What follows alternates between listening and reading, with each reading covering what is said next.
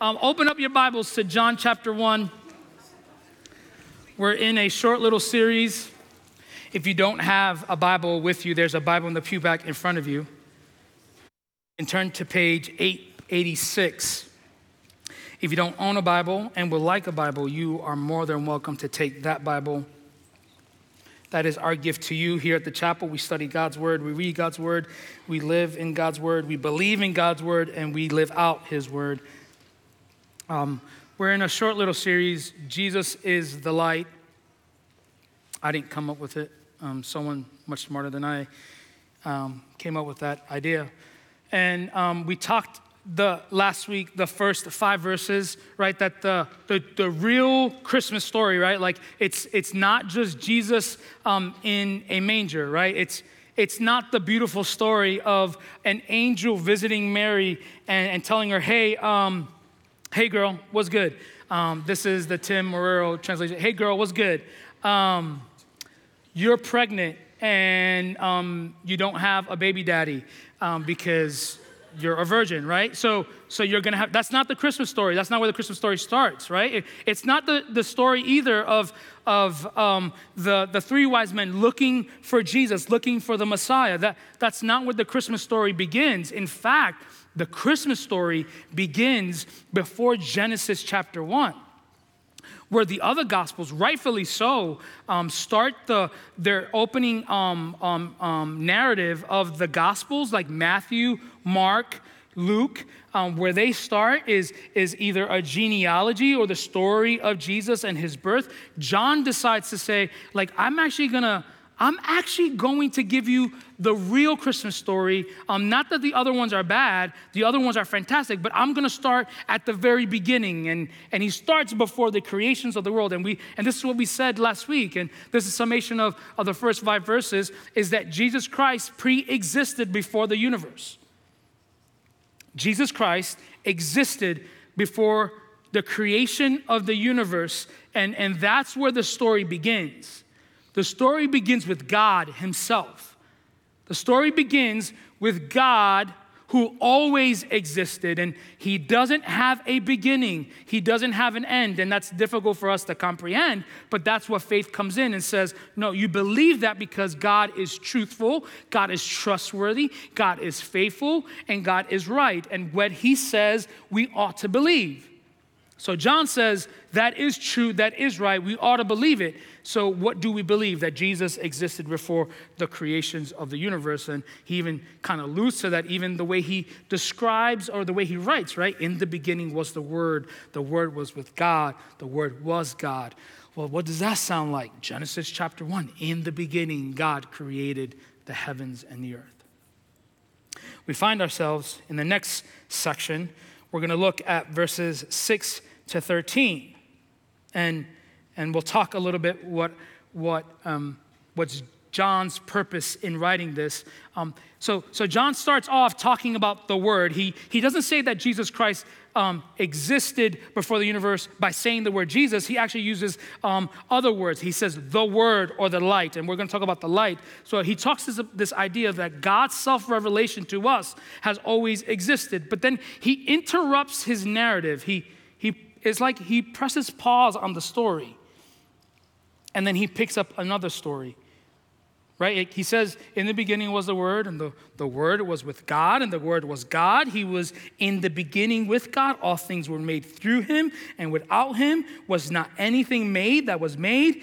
In him was life, and the life was the light of men. The light shines in darkness. And my favorite verse, as I said last week in this chapters, and the darkness cannot overcome it. So when you read that, Think, say it like that. The darkness has no overcome it. Then he presses pause in the story, and this is what he says, verse 6. And there was a man sent from God whose name was John. He came as a witness to bear witness about the light, that all might believe through him. He was not the light, but came to bear witness about the light. Every time, this is, if you, if you like to read your Bible and oftentimes find it difficult to understand what's going on in Scripture, a good way of reading Scripture is picking up repetitive words or ideas, right? So in this section, John is talking about John the Baptist. So the writer of the gospel is John the Beloved or John the Evangelist, as some affectionately call him, and he's talking about John the Baptist. So he's saying that John the Baptist came as a witness to bear witness about what? The light. Why? So that all might believe.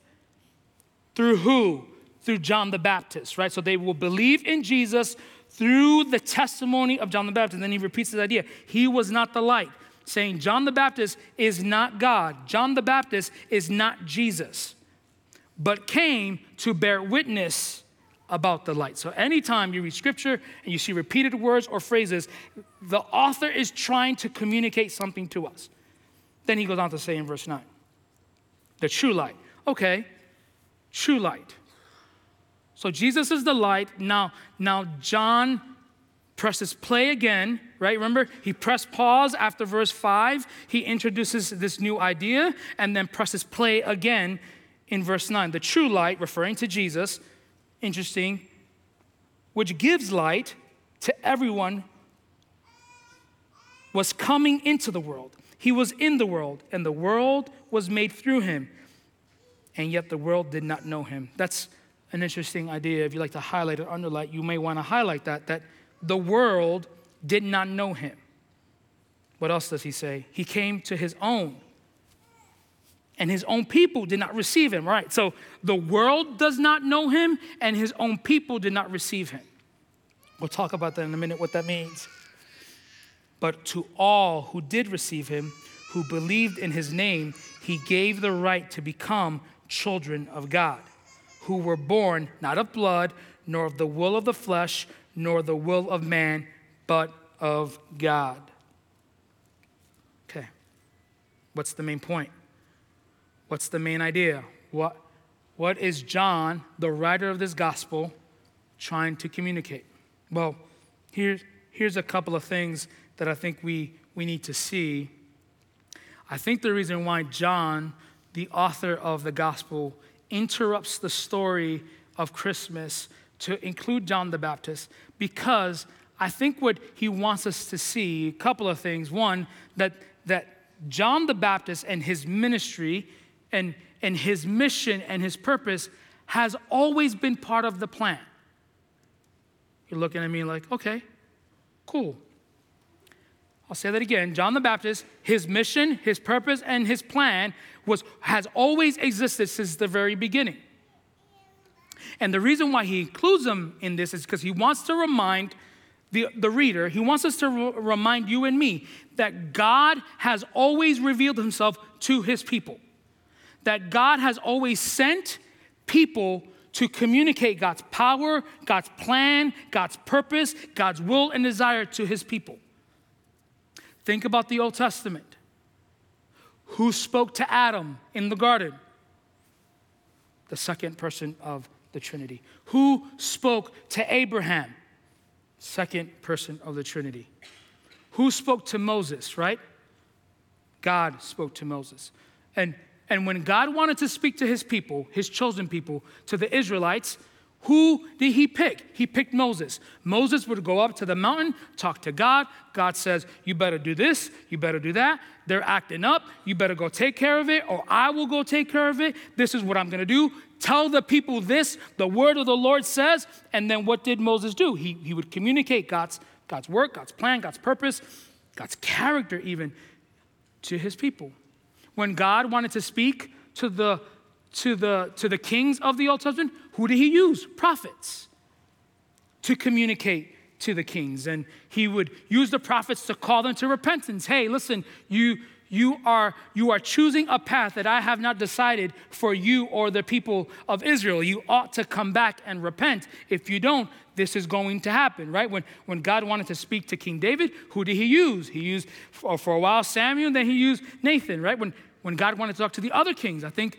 of a famous story of King Hezekiah when he told King Hezekiah, he was going to die and he ought to prepare his life or his, his, his, his family and all his work. What he, who did he send? He sent the prophet Isaiah. When, when God's people were in exile, who did he use to tell them, to promise them that a day's coming where he's going to bring them back? He used the prophets. But something happened in the history of Israel. Want to know what happened? For 400 years, God is silent to his people. God does not talk to his people. God stops communicating to his people through the prophets. And you want to know one of the last things that God says? I'm going to read you something in Malachi chapter 4. This is one of the last things that God says to his people, Malachi chapter 4, verses 5 and 6. He says, Behold, I will send you Elijah the prophet before the great and awesome day of the Lord comes, and he will turn the hearts of the fathers to their children and the hearts of the children to their fathers, lest I come and strike the land with a decree and utter destruction. He also, one of the last things that God says to the prophet in Malachi is that he's going to send another prophet to speak on his behalf. And what happens after 400 years?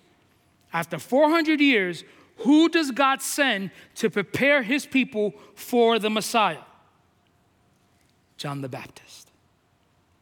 So God prophesied one of the last things he said to his people before he was silent for 400 years I'm going to send someone like Elijah, or I'm going to send a prophet who's going to prepare the way, who's going to testify, who's going to bear witness, who's going to tell you that I am coming. Because the ultimate job of the prophet was not only to call people to repentance, but to point them back to Yahweh, point them back to God. And that's the role of John the Baptist. So, the reason why John, the beloved who writes this gospel, includes John the Baptist in this passage is to once again remind the reader that God has always been active in communicating his purpose, his plan to his people. And once again, God has not forgotten his people. He has not forsaken his people. He is reminded of his covenant, he's reminded of his promises, and he's reminded, right, that he's going to remain faithful to his people. So he's going to send John the Baptist. So the interruption is a reminder of God's plan that He had this planned all along. But then He talks about John the Baptist and then says that Jesus is this true light. Look at verse 9. The true light, which gives light to everyone, was coming into the world. So John the writer says Everyone who comes to believe and put their faith in the true light puts their faith, puts their trust in Jesus. Right? That, that's who's he talking about. The true light is Jesus. But, but also, also, not only Jesus himself, but also what, what else is he saying about the true light? The true light is also the truth about Jesus, the truth about what Jesus says about us and this world right? The, it's not just knowing Jesus, it's not just understanding that he exists. Listen, many people know who Jesus is. They know that he existed. They believe that he was a real person. But but the true light, right, means that, that not only do you know Jesus, but but you have a relationship with Jesus, that, that you know that above everything else, that he is the true light among false lights. Because the temptation right? For us. And the temptation for them is what? The temptation is to, to see other things and other people as a false light. Why? Because we live in a dark world. That's what, that's what John says, right? The light shines in darkness and the darkness can overcome it. What is he implying in verse 5? Well, and then talking about verse 9, he's implying that the world that we live in is dark. The world that we live in is sinful. We do not live in a good world. We live in a world in which many people, if not most people, who don't believe in Jesus, who have not put their faith in Jesus, are looking for a false light. all throughout history, since the beginning of time, we all have been looking for something to give you value, to give us worth, to give us meaning. So we look for false lights. We look for lights that are not Jesus, that aren't the truth of Jesus and the truth of His Word and the truth of the gospel. We live in a world, right, that is so dark, a culture that is so sinful that it cannot see Jesus. It doesn't want to see Jesus. It has no desire to understand the truth of this light. This world is looking for someone and something to provide value and insight, and they don't realize that like the only value and worth that you can find it's in Jesus. They're looking for the light. They're looking for it in political candidates. They're looking for it in sociology and, and psychology, and they're looking for it in music, right? Looking for, for purpose and meaning and value and worth following other people, right? They look for it in relationships and family. They look for it in finances and titles and achievements. They're looking for it in fame and fortune. But that's not the truth light, that's a false light.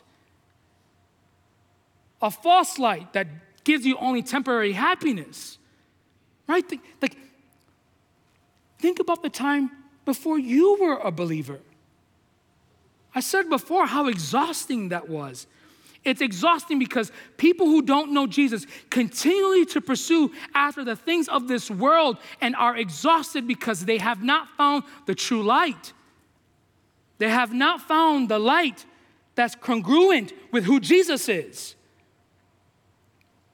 That's a big word for me. I just used that, and you guys were like, no one was like, oh, congruent?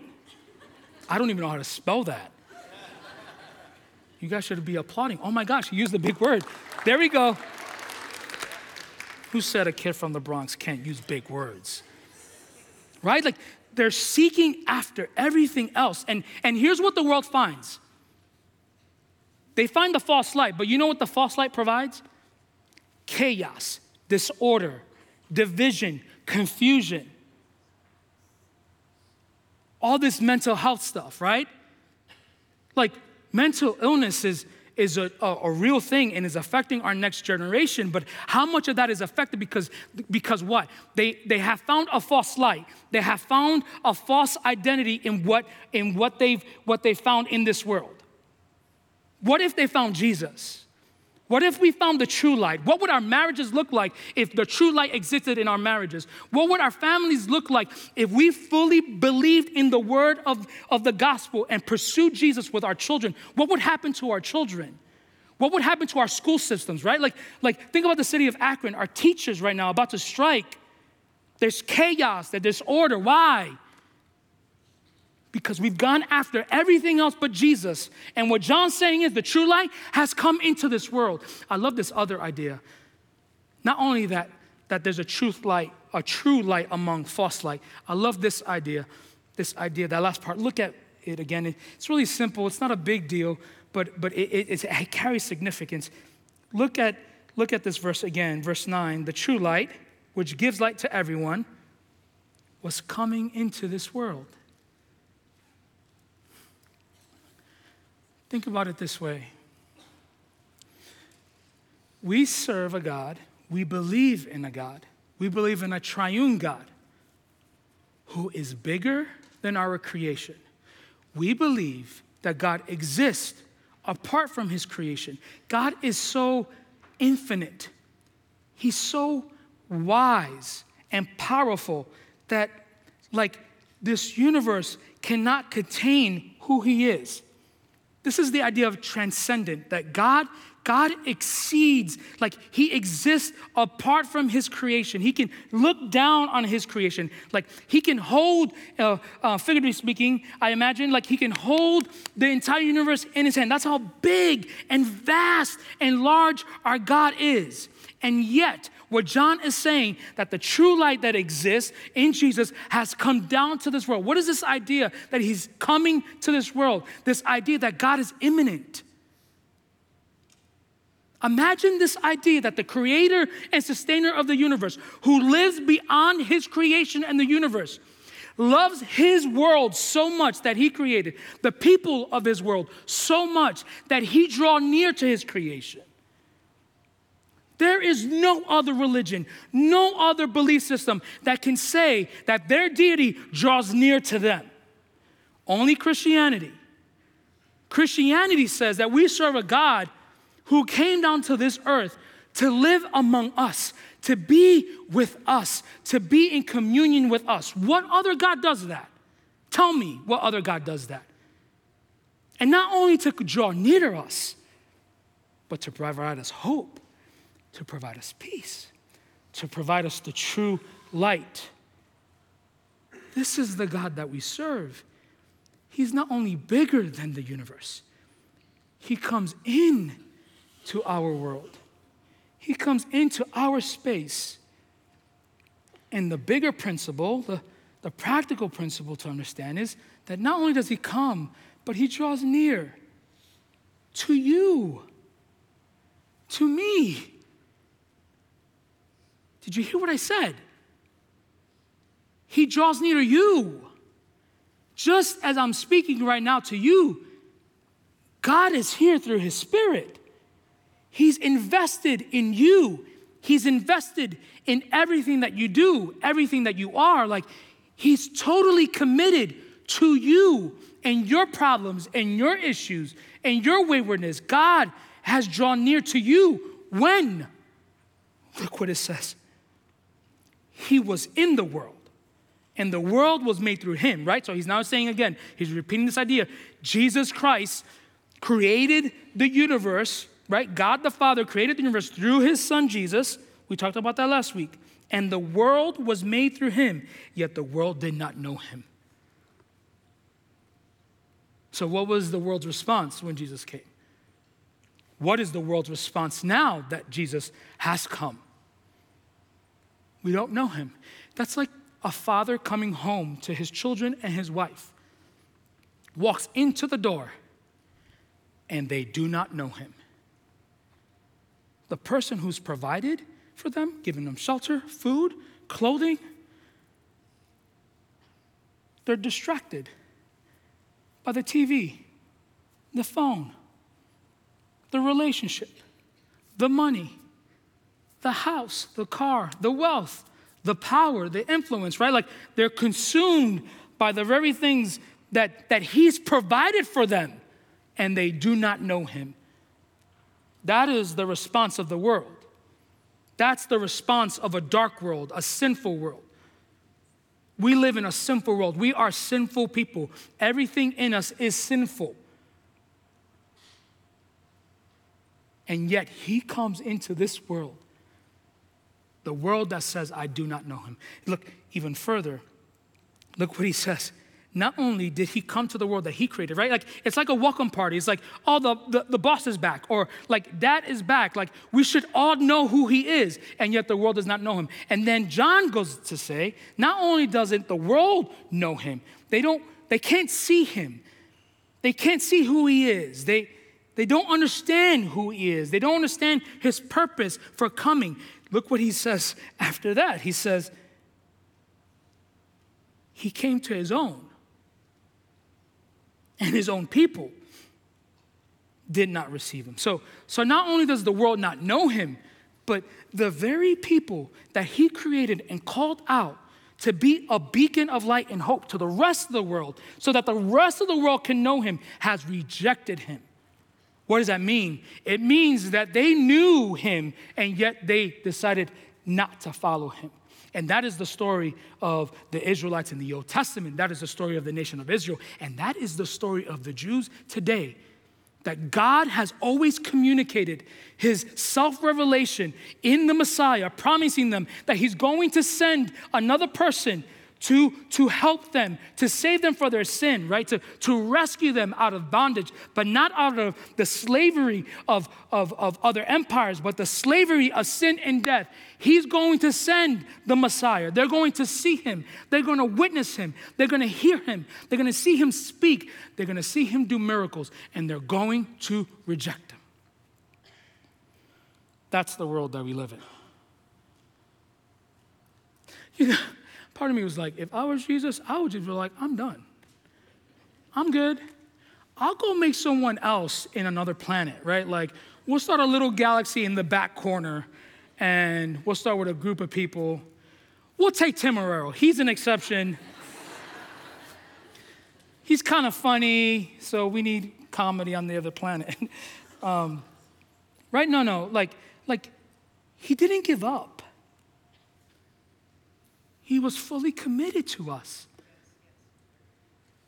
He was, he was committed to his faithfulness to us to come to a world that did not know him. Why?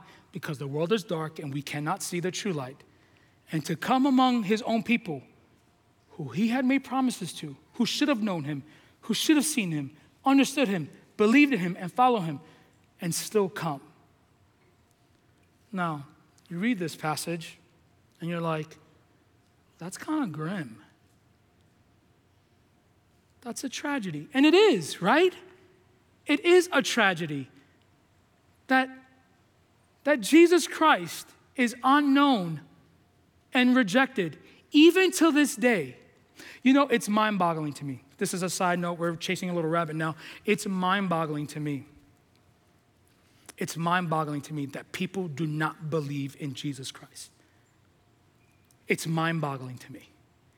You mean to tell me you mean to tell me that, that you would much rather live for yourself, for this temporary world?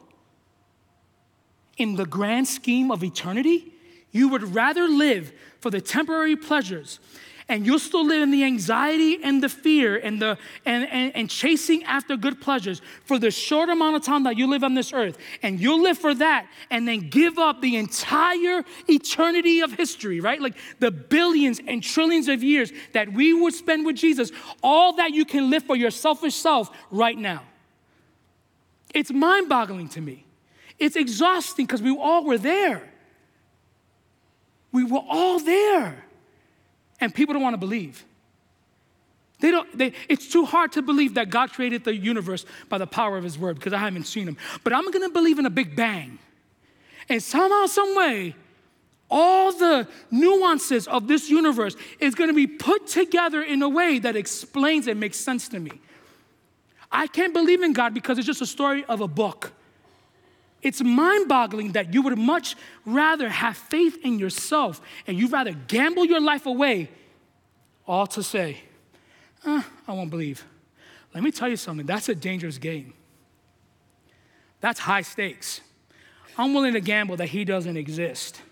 Because let me tell you something Jesus came down as a baby, but the next time he comes down, he's not coming as a baby, he's coming as a judge.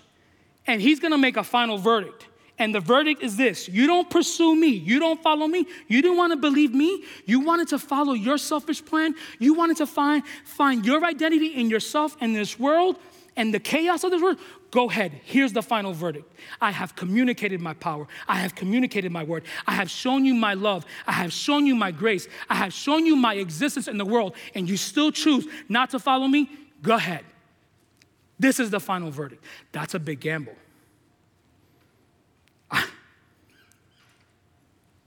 Count me out. I'm out. That's not a game I'm willing to play. And yet people do it all the time. And the sad part is that there are people in the church who play that same game too. Like they act like Christians and look like Christians, and yet everything about themselves is nothing about Jesus. But, sorry, I didn't mean to go hard on you guys. You guys are like, ooh.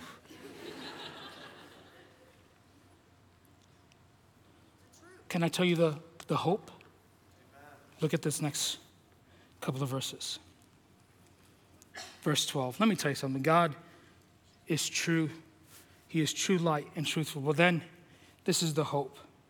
I love every time you see in the Bible the word but, because it's the hard truth, right? Like, the world rejected him. The world did not believe in him. His home people rejected. And also, too, um, that last verse, too, that's us, too. We reject Jesus all the time. We're with the Jews as well. We're no different between, the, between us and the Jews. We rejected, because our sin, our waywardness, we rejected Jesus too. We put him on the cross too.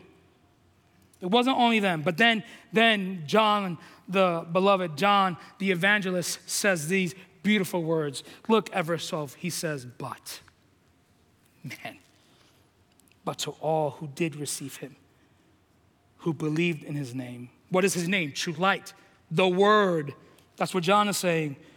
But all who did receive him, who believed in his name, he gave the right to become children of God.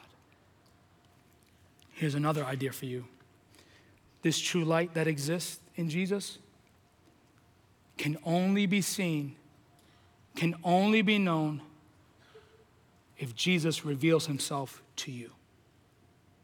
That's the beauty of this passage. Notice what he says. He doesn't say he gives them the right to be followers of the true light. Notice he doesn't say um, he gives them the right to be soldiers because what, what were the people in those days, the Jewish people, looking for? They were looking for what? A warrior.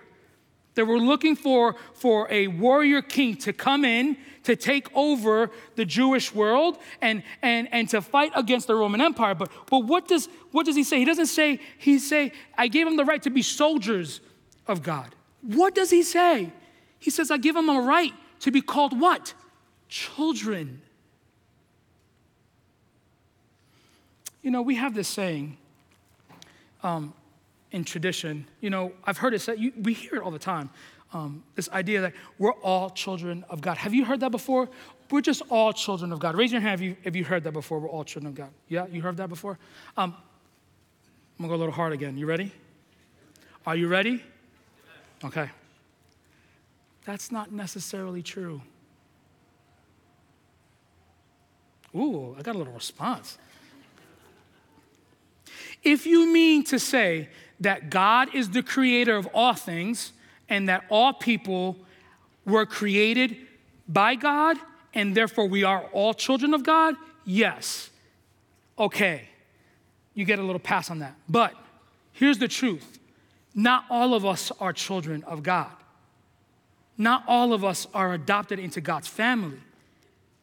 This is what John is saying that the true light is exposing the, the sin and darkness of our world, but is exposing it to the people who would believe. And those people who believe, those people who believe in his name, those people who accept and follow Jesus because the Holy Spirit has illuminated their minds, has illuminated their hearts to understand and receive the gospel, and they in return respond to the gospel. Only them are called children of God. But if you do not believe in Jesus, if you do not follow Jesus, if you do not pursue Jesus, if you have not placed your faith in Jesus, if your life looks less like Jesus, right? Meaning, not meaning that you won't sin, but meaning that like your life completely does not look like Jesus and you do not believe in him, you are not a child of God. Because being a child of God is a right that is given, right? And what John's saying here, right? That he's given them the right to be children of God. But the hope is that you and I, who are believers, were adopted in God's family. Imagine that, you and I are adopted into God's family. Where what? Where the opposite is true of what John says, where we know him, we receive him, and we believe in him. And what does John say? He said, They were born not of blood, nor the will of the flesh, nor the will of man, but of God. That is the whole point of the Christmas story. It doesn't end with a cute baby in a manger. You know what it truly ends in? For us, for just a moment, it ends with God extending the invitation to believe and trust in Him and Him alone, to find the true light in Him and Him alone, to find the truth of God's Word in Him and Him alone, to receive the grace alone in Him. That is the power that we believe in. And the truth is, look at me for a second. There are two options for us. We all start in the same path. And there's two options for us. Option one is this we continue to live in the darkness, We continue to pursue false lights that we think are light, but it's not light. We, we pursue our own endeavors, we pursue our own selfishness, we pursue our own sin. Or option two is this we get off the path. We get off the ramp, right? Like we, we get off the exit and we get on the other highway. We get on the other road.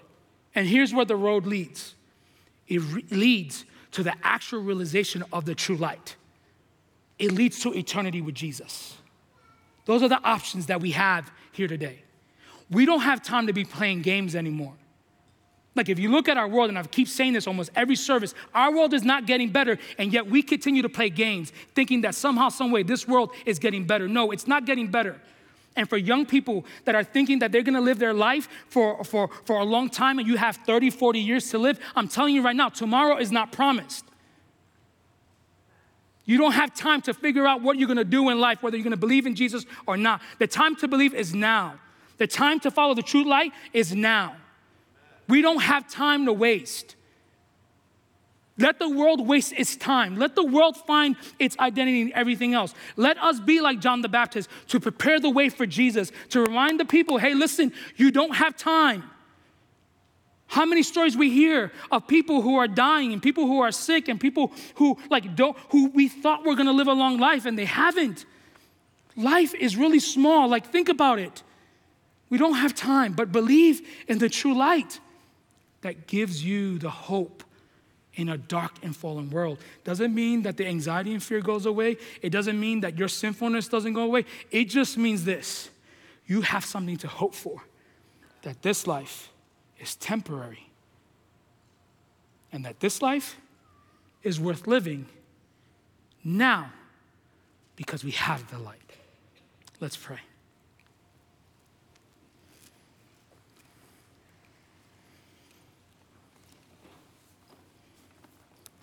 God, we want to know the true light.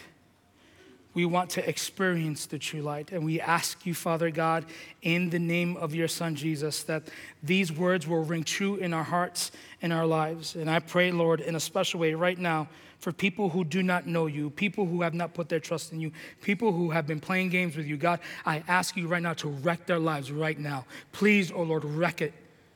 Let them see you for who you really are a gracious and loving God that one day will come as judge.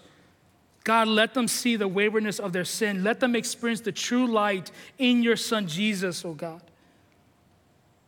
Let them know that the true Christmas story started before the foundations of the earth, but one day will come to an end when we will see you face to face and that we would enjoy eternal life with you, God. Lord, let these words ring true when we're faced with the anxiety and the fear of problems in our, in our minds, in our hearts, in our, in our work, God. Remind these words to us, God, that you are the true light, that the light exposes the world for what it really is a fraud. But there's hope in you. We pray this in Jesus' name. And the people of God say, This has been a message from the chapel. Thanks for joining us today. For more information about the chapel or any of our campuses, including Akron, Green, Wadsworth, Kenmore, Cuyahoga Falls, Nordonia, and Medina, please go to our website at thechapel.life.